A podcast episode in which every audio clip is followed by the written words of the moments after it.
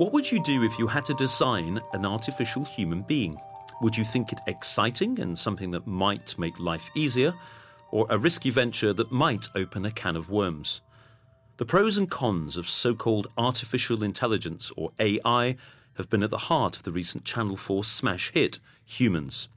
And the story starts as some of the robots, or synths, seem to have more about them than the rest. Our companies have funded your operation for years. Unlimited resources, total access. All because you claim there are a handful of synthetics who can think and feel. Now you've finally found one. I think we've earned the right to study it. Robert, these machines are conscious. How do you know they don't just simulate it? I don't know, you don't.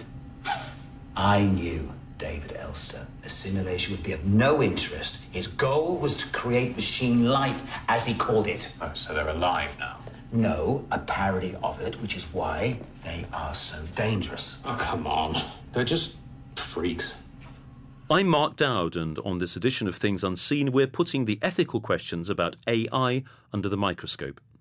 It's a fast moving world. Who'd have thought that even five years ago we'd be close to devising robot sales assistants called chatbots, or cars that can drive themselves? But where is all this taking us?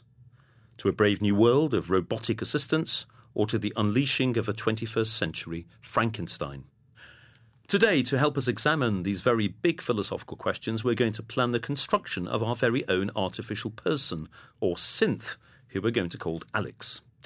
And grappling with all this are the writers of the Channel 4 hit Humans, Sam Vincent and Jonathan Brackley. From Goldsmiths University of London, Kate Devlin, a researcher into robots and sexuality.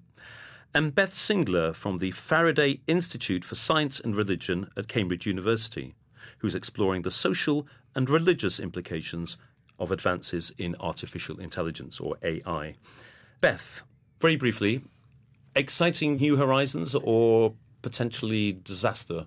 I think what I'm particularly interested in is the human reaction to these suggestions of what might happen and the immediate future of social issues as So, well. uh, what it tells us about ourselves. Yes, human identity. Interesting, Kate. I think it's a really exciting time, um, but it's also a time where we need to be cautious because we have some very powerful technology being developed, but we have to think about the implications of that. Jonathan. I'm an optimist. I don't think the robots are going to rise up and kill us. I think it's going to be a massively helpful tool to move forward. And Sam? As with the vast majority of technological advances over the last 200 years, the benefits will greatly outweigh the risks.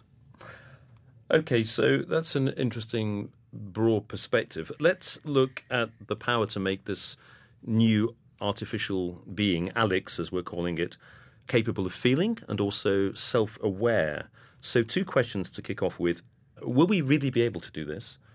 And is it desirable, Sam? Is it desirable? That's a really interesting question. I've been thinking about this one a lot, why we would do such a thing. It would certainly, as Beth says, kind of give us an extraordinary resource with which to explore the question of who we are and how we arise and how our consciousness arises and what it means and what it is. It would certainly be desirable in that way. For other applications, it's a much more difficult question. Beth, I mean, we've already got six billion human beings on the planet. We don't seem to be suffering a problem with uh, spare capacity. Why would we want to add more units, whether we call them human or not? I think because artificial intelligence and understanding intelligence itself is really, really difficult. And we like trying to figure out really difficult things. We climb mountains that are too high for us, and eventually people are leaping and bounding up them. This is what humans do. So I think it's something that we see as very unknown and problematic, and therefore we're charging right into it, perhaps faster than we should be. Right, so you're advising caution. We'll come back to that a bit later. Kate, what's your view? Throughout time, humans are always trying to automate things and process things and just really reduce the amount of labour that we do. And computers are really, really good at repetitive tasks and domain specific tasks. And things like factory robots or something like AlphaGo, where it's very good at a particular thing. But what they lack is reasoning and common sense that we have sort of intrinsically as humans. And so, if we want to make machines that can help us, that can aid us in labour, then we need a machine that is more capable of reasoning. And one of the ways to pursue that is to go down the route of a human like AI. And Jonathan? Yeah, I think that's really interesting. It's the sort of division between just pure artificial intelligence and actually granting that artificial intelligence a sentience. And I think if you want to use an artificial intelligence to make valuable decisions for you, then I think you probably need to grant it some sort of self awareness so that any decision it makes would potentially impact on itself. So that it's not just trying to, you know, serve the greatest number of people in the best possible way. Is that going to be possible, do you think? Most people have an idea of robots as machines carrying out certain functions, but a, a, being which is capable of feeling, experiencing pleasure and pain, but also is aware of self, is, is self conscious, knows that it's being looked at, develops uh, human emotions. Are we really seriously looking at that as a possibility in the, in the future? Well, as far as I know, we're nowhere near. The problem of consciousness is we don't really know anything about it. We don't know where it lies or, or, how it comes into being. We kind of have vague ideas about sort of levels of consciousness. There are differing levels. You know, a dog is conscious, but it's not the same consciousness as us, and a baby is conscious, but it's not the same level of consciousness. So I think there's sort of interesting things to be discussed about what levels of consciousness we can give an artificial intelligence. Beth. I have two quick responses to that. That I think one, two things we need to pay attention to are the way in which we infer consciousness. We don't actually literally know whether everyone in the world is conscious, but how that decision is ideologically driven or driven by particular political agendas, who gets treated as conscious, who gets treated as having lesser levels of consciousness, as you talk about animals, our history with human rights as a species is not particularly great. How does that map onto a potential future with artificial intelligence? On this theme of uh, consciousness, we're going to hear another clip now from the Channel 4 series, which looks at whether a synthetic called Niska would be able to stand trial for murder. And this could only happen if she can demonstrate that she has self awareness. If she can't prove this, she'll simply be switched off. He was going to rape me. I said no to what he wanted, and he was going to force me to do it anyway. I was scared. And I'm sorry I can't cry or bleed or wring my hands, so you know that. But I'm telling you, I was. You were scared? Yes. My whole life was being scared, being hurt, being angry. Sometimes things become too much for anyone, don't they? So, thinking about the synthetic that we're to create, Alex, Kate, how will we know for sure whether we've created a being with consciousness and self awareness or not? Well, we won't. There's no test for consciousness. That's the problem. Would we actually recognise consciousness if it was there? Because we're only just starting to go down the route of thinking that certain animals are more conscious than we ever thought. It's kind of, if we're aiming for a human like consciousness, we're just looking for things that remind us of ourselves. But there's no, no reason to say that if we did have some kind of artificial intelligence, that it would necessarily be human like. So would we recognise it? I don't know. It's really difficult, and there isn't a test for it yet. There is something called the Turing test, Jonathan, Sam. Is this at all helpful? Help our listeners with uh, a nice, simple description of yeah. the Turing test and how this can be applied. Somebody jump in if I bungle it. But uh, the Turing test, named, of course, for the great Alan Turing, is. Um, it's a simple sort of conversational test with a machine. The whole idea is that if the machine could convince you that you're actually talking to a human on the other side of the computer screen instead of a machine, this would be a, a watershed moment in the development of AI, which it undoubtedly would. However, of course, it only what it really proves is that um, the simulation of consciousness would have advanced to a perfect level. As Kate says, it doesn't demonstrate the actual presence of consciousness because that's not something that's provable. I think what's interesting in Humans the series is that you have a version of an empathy test in that particular scene with Niska, something else that's brought out in science fiction in Blade Runner films based on Philip K. Dick's book.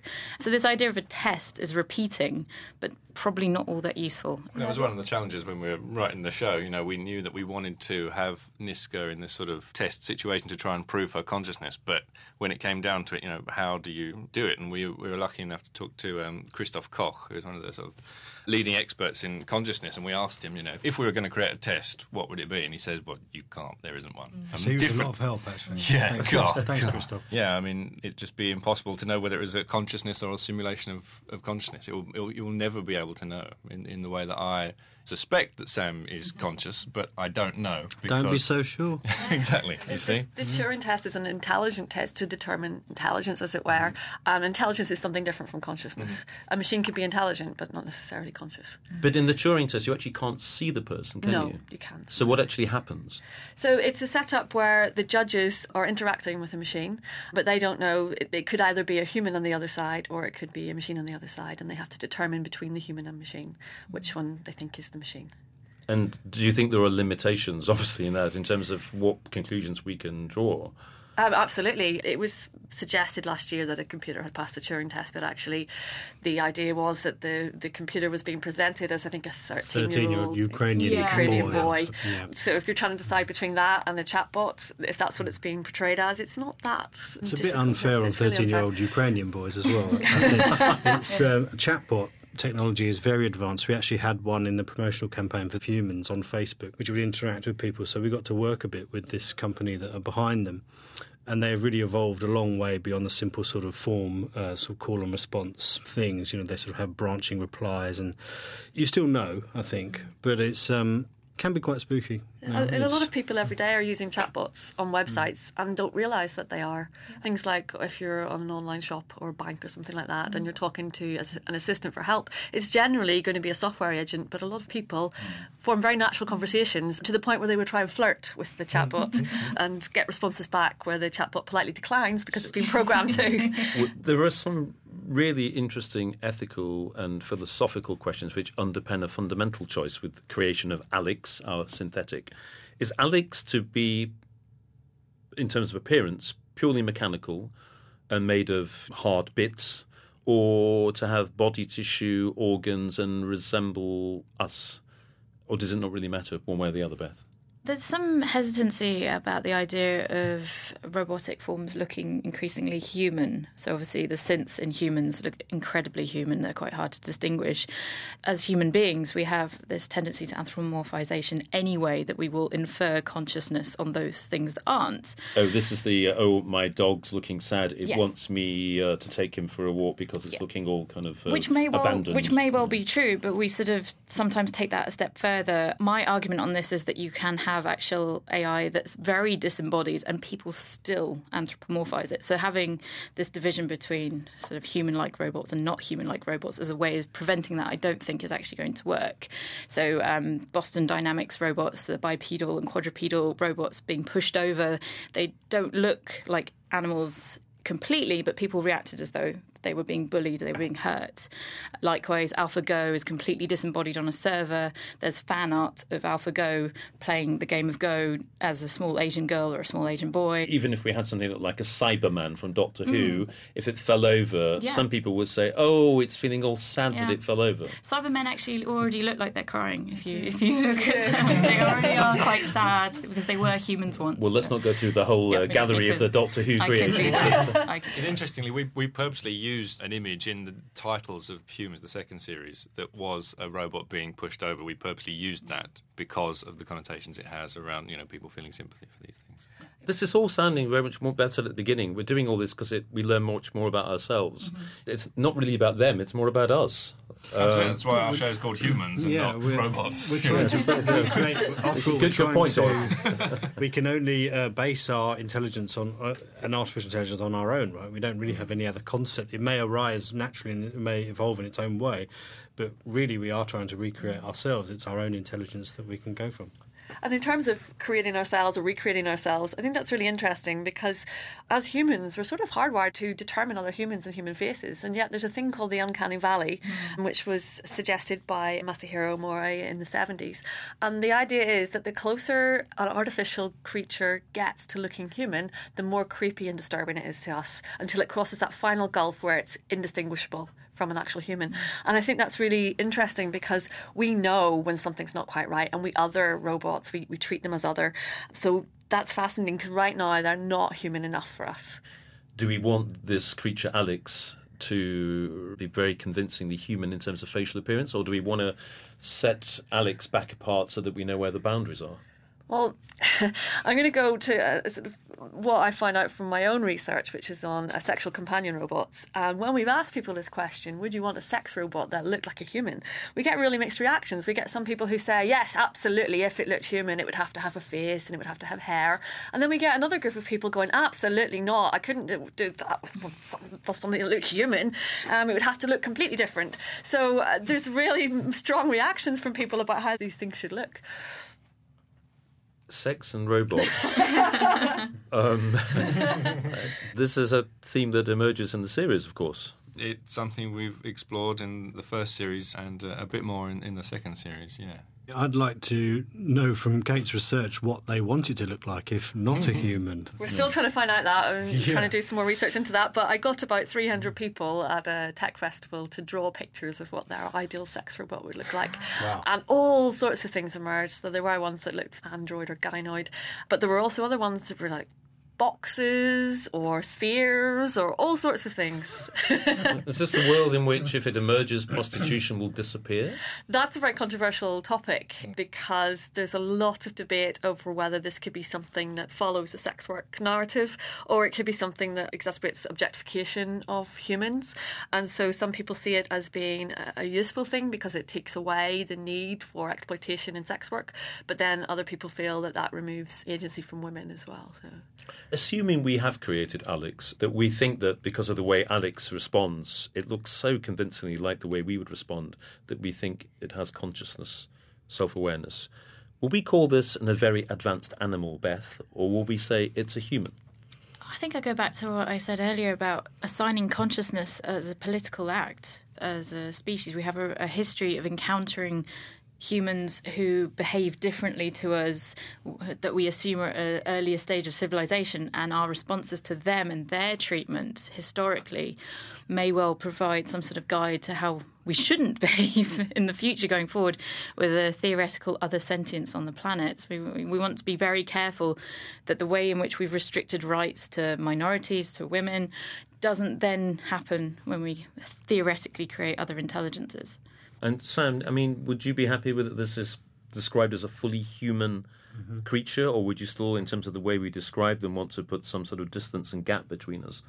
Well, that is the single question that is endlessly examined by our show. So I can't pretend to have arrived at any one solid conclusion about that. You don't want to spoil the end to series um, four or five. yeah, exactly. But um, in terms of how would I be happy to call him human. I think at the moment we have nothing better to go on than our own standards of assumption, observation, and inference. So we'd have to sit down with Alex and talk to him and live with him and make him part of our lives and slowly, slowly build an assumption about that. It's really interesting. I mean, because if you imagine that your dog came in and said, Hello, I've just become sentient. Let's go for a walk. I think that Brexit was a bad idea. Let's talk about that some more.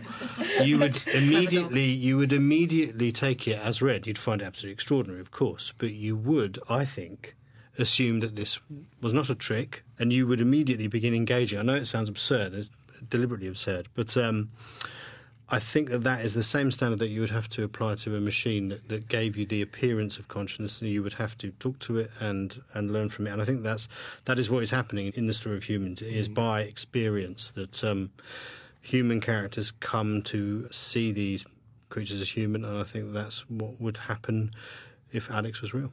In our show, we purposely made the fully conscious synths virtually indistinguishable from humans. But, you know, even though they are essentially human like, the very fact that they are created means that they are going to be different to humans. They can't die necessarily. They, they are powered by batteries. They could have limbs, organs replaced. And I think that in itself, the very fact that it's sort of potentially immortal, you have to say it's non human then. It's something else. Because at the heart of that observation is the central assertion that to be human is to be aware of one's own mortality. Well, I think it would change the outlook of a being totally if it knew that it was immortal in a very sort of corporeal sense in the world. That's Very interesting, and it, it begs a huge question: What of synthetics and something called spiritual awareness? Would there be a sense of afterlife if they thought they were immortal? Because in religious narratives, there are all sorts of questions of uh, punishment and judgment and behaving well here, so that in the afterlife we get our just or unjust deserts. In your series, we come across a synth called Max. Uh, Max has lost touch with all the other synthetics around him, and in this extract, which we're about to hear, we hear him turning to prayer. Hello, my name is Max. I have two brothers and two sisters. But I think I may have lost them forever. I don't know if you can hear me. Your existence is unproven and seems extremely unlikely.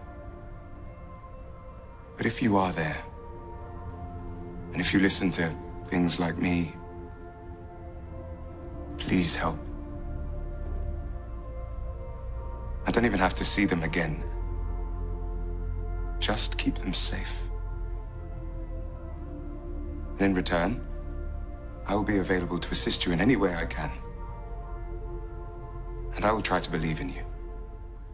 Sam, why did you write that scene? Well, we were very interested in how these machines, when they become conscious, would consider these questions. One of the things that we were most fascinated by was how it would affect them to know for a fact that they had been created. Even if you are a person of faith, it's still a, belief that you've been created. You know, if you it's objectively provable that you were created by somebody else, how would this then affect you? Do you think that you are one step removed from the ultimate sort of supreme creator because you've been created by another human intelligence? And then the questions that John has said of do you have a soul? Is there any afterlife possible for these things? So we wanted to explore these spiritual dimensions as much as we could, really. In actual fact, there is another scene whereby a synth comes into contact with a religious figure to interesting and hopefully touching effect. So it's something that we're very much not done with, and we have further ideas. It's really. Um, it's really complex. We haven't kind of arrived at any straightforward conclusions really about that. We do not see why a conscious machine would not have a spiritual dimension. I don't know where you guys are both on religious faith, but has this extended and expanded your own area of questioning into questions of spirituality, just as, as human beings yourselves?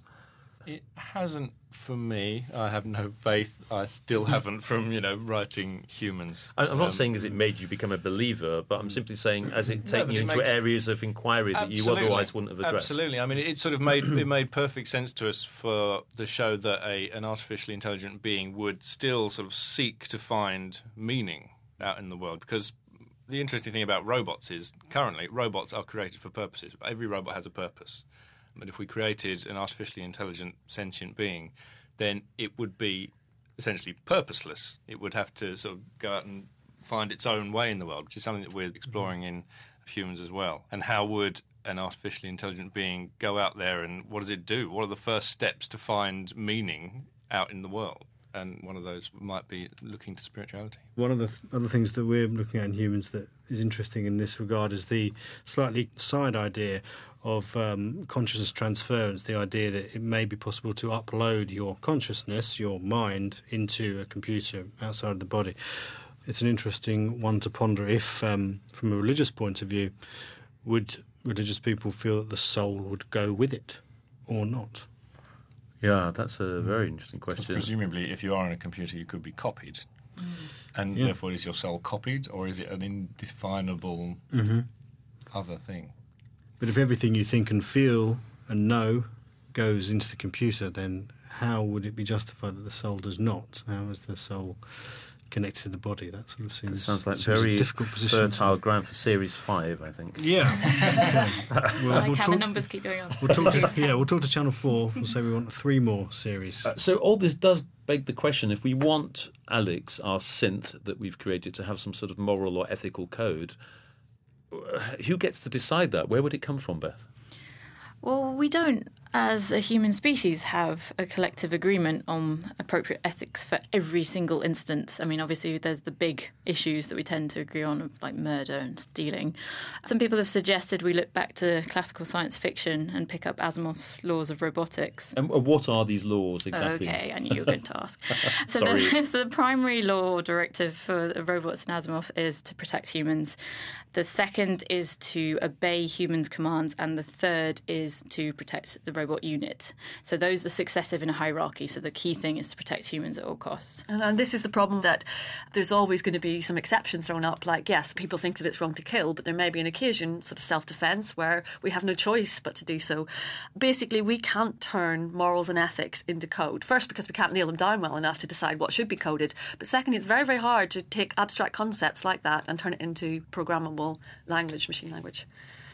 And if you could award a, an artificial intelligent being morals or ethics, then you are taking something away from it as Free well. You're you're taking away its self determination to be its own its own being. Sam, how, what, how would you go about imparting these, these moral codes? Or just leave it? Well, we, we I guess we have to divide the question once again between unconscious intelligent machines that would require programming to limit its behaviour, and then conscious intelligence machines, which, if we did put some sort of block on their behaviour, gave it in program some sort of moral code, this would be robbing it of free will. This would be impinging on its conscious ability to make free choices. In the show, the unconscious synths have something called Asimov blocks. We rename them blocks, which are very similar to the rules which they need because they're unconscious machines, and people need to know that they are simply incapable of contravening their programming and harming anybody.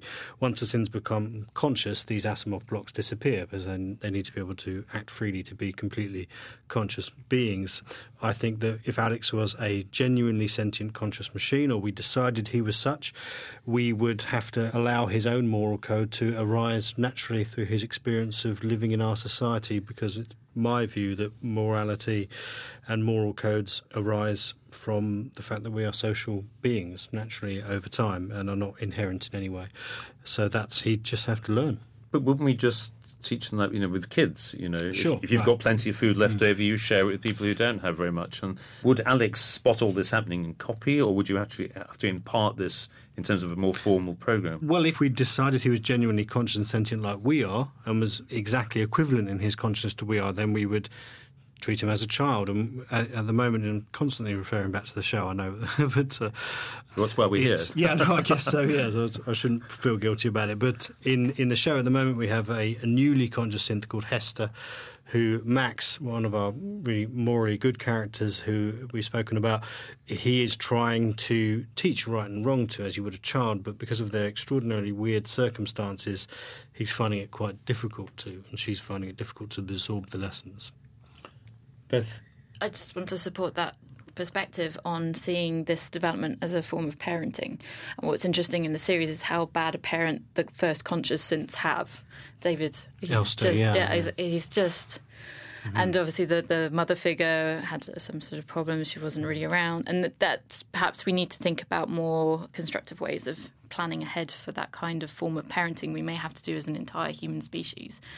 I think the question now is not so much how we imbue these ethics into the machines we're creating, but how we actually shape our own development ethically off the research. So we have decisions to make all the time about the machines we're creating, be it autonomous weapons, be it companion robots, be it self driving cars. We've got to understand how our work and our research is going to shape the way these develop and think about our own ethics in terms of that.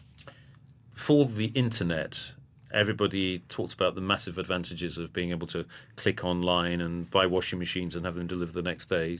Nobody saw the horrors of child pornography, bullying on social media, and so on. Is that a fair analogy as we're on the brink of this world? It all depends on us in terms of the use that we make of this potential gift or something that might rebound on us? I think with all technology, there's always this period of doubt and fear about what it might bring, the changes it might bring, be it the, the printing press or the Industrial Revolution. There's fears of job loss, there's fears of corrupting society. Overall, look at the very big picture. Is it going to be better for humans in the long run? When we study the human brain and when we study consciousness, it adds a sense of wonder about the world. I think going back to the spirituality aspect, just even examining this and finding out what for us it means to be human, I think that's a really powerful thing. Very interesting. I had a, a, a, newspaper interview, and they went with the headline for the article: "Would you baptize a robot?" And the responses we got on social media were very interesting. One very abrupt: "No, absolutely not. They don't have souls." But also someone saying, "Well, as long as it's not full immersion, it'll be fine." you might get in there. Uh, unplug it first. Yes, yeah. yeah unplug it first. Um, might get in the electrics. but one of the suggestions, which I tend to agree with, the religious response saying, "Well, if they ask." That perhaps if mm. there gets a point where they can make a decision to pursue religious life, then perhaps that's something that needs to be looked at. But from the mainstream religious perspective, there are committees and councils in the mainstream religious groups considering science and technology, and this is definitely on their radar, but they haven't made that much in the way of full statements. So, what you're saying is the synth might see this ritual rather like what's going on at, at some point, request it for themselves, which would be an interesting, Maybe it's better than the Turing test. It might be the baptism test mm. of consciousness and self awareness, you know? Possibly, possibly, and that's partly why I like Max as a character in Humans. That he explores this area in particular and starts talking to God. Listen, we're almost out of time, but one final question. Uh, let's posit the idea that you each get access to Alex for a day. How would you pass your time with him or her, Sam? I'd do my robot overlord's bidding um, whoever it wanted me to kill, whatever it wanted me to burn. No, um, I would. I think I would just talk. I don't. I don't. I think I'd be so fascinated to. I think I'd, i can just see myself bombarding it with questions. It's like a research uh, exercise. Yes, talk. But you know, I'd try and take Alex out and about. The thing I want to ask is, you know, what do you think of me? What do you? what do you think of us? You know, what's the sort of pure outsider perspective on me and humanity and the world around you? and, and to quote one of your most regular lines, I don't understand the question. Yeah, it'd be very disappointing if that was the answer when I asked him that. Yeah. Mm. Kate, what would you do with Alex for a day? I think I want to know what is it like to be an Alex. I would be exploring that. I would be trying to find out what makes Alex tick. Mm-hmm. And Beth? I'd want to know what Alex wanted to do for the day.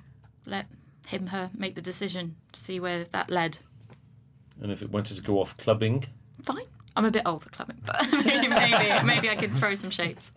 Well, on that point, it's uh, time to draw our very searching discussion to a close, and I hope you listeners have learnt as much as I have from our four panellists writers Sam Vincent and Jonathan Brackley, goldsmiths Kate Devlin and Beth Singler from Cambridge University. You've been listening to Things Unseen, the programme for those of you who think there's maybe more to life than the merely physical and material. My name's Mark Dowd, and Things Unseen is a CTVC production. And you can hear this programme again and find other editions of Things Unseen at www.thingsunseen.co.uk.